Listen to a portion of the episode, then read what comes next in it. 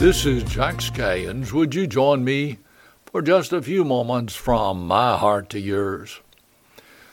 God made music for our pleasure and for His glory. Man, as a trichotomy, is totally affected intellectually, physically, and spiritually by music. I marvel in God's creation, cannot imagine a world without music. Music, like much of God's creation, is exact and crosses a universal spectrum. No orchestra can perform better than a summer night chorus of creation. I've always loved poetry, never been very good at writing it, but I did compose this little poem a number of years ago. Some music is made by stringed harps played by artist hands. Some music comes from organ pipes, haunting flutes and woodwinds. Some music rides the north wind in mournful octave low, or charges through cedar boughs like demons from below. Some music comes from mother's lips with cherub held so near, lullabies with tender words that put to flight all fears. Some music comes from ocean swell dashed upon the rocks, or the metronome, a pulsing beat from the mantel clock. Some music comes as cymbals crash in the violence of the storm, or lonesome notes of mourning dove that greet the early morn, while listening to the symphony of browsing bees in spring, or the xylophone of heaven's drops in crystal pools of rain, anticipate streets of gold, filled with melodies and song, from angels' choirs and earthly saints in chorus finally home. Imagine each word, each note, and every measure a celebration of the Christ, eternity's treasure. The first mention of music in Scripture is found in Genesis chapter 4. The Bible says, And Ada bare Jabal. He was the father of such as dwell in tents, and of such as have cattle. And his brother's name was Jubal. He was the father of all such as handle the harp and the organ. David is often called the sweet psalmist of Israel. King Saul used David's musical ability as a soothing force in his troubled life. The New Testament records that Paul and Silas prayed and sang praises to God in the Philippian jail. The Greek word for singing is humneo, from which we get our word hymn. On another occasion, Saul met a company of prophets coming down from the high places with a psaltery, a harp, a pipe, and a harp. It would be no surprise that Satan himself is described as a musical being whose workmanship contained tabrets and pipes from his creation. Music has played a role in worship throughout civilizations.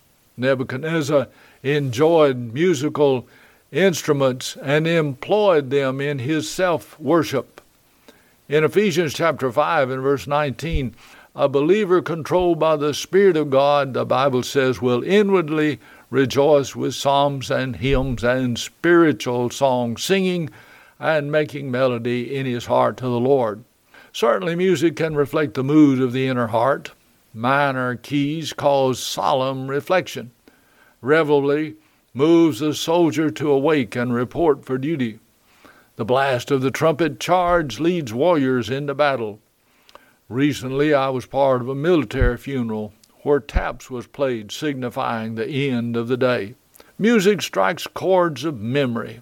A particular song can, to me, bring to my mind a past event and reconnect me to certain individuals and time. Music that is free from sensuality can uplift the soul. Immoral music, on the opposite spectrum, that is sensual, can degrade it. Because of this fact, we must be careful what music we combine with our worship. The devil's big guns are aimed at the church today. I believe he is in the process of destroying true biblical Christianity, and he's using the world's music to assist in this process. I love the old hymns. Many were written out of the deep spiritual experiences of godly saints and reinforced doctrinal truth. Granted, everything that is old is not always good, and everything that is new is not always bad. My fear is that the shallowness of the pragmatic, program driven contemporary culture is producing a generation turned off to scriptural directives and turned on to a feel good self fulfillment that will not pass the test of time. I've always been envious of those who are talented and capable of producing godly music. Although I have never possessed much ability personally, I do know quality music when I hear it. Music to be used in our churches and personal lives should always pass the scriptural test as to the words, the tune, the tempo, and the presenter. Music can be very powerful. It can be used by the forces of evil to produce chaos and upheaval in the lives of the hearer. The devil understands this power and has used it effectively to create a culture that is seeped in drugs and lasciviousness and rebellion. I've watched this evolution since the 1960s. The sad side of this equation is that worldly music has seeped into many of our churches. We excuse this infusion by the faulty reasoning that our churches and all our programs must be appealing to the masses in order to have the opportunity to preach the gospel to them.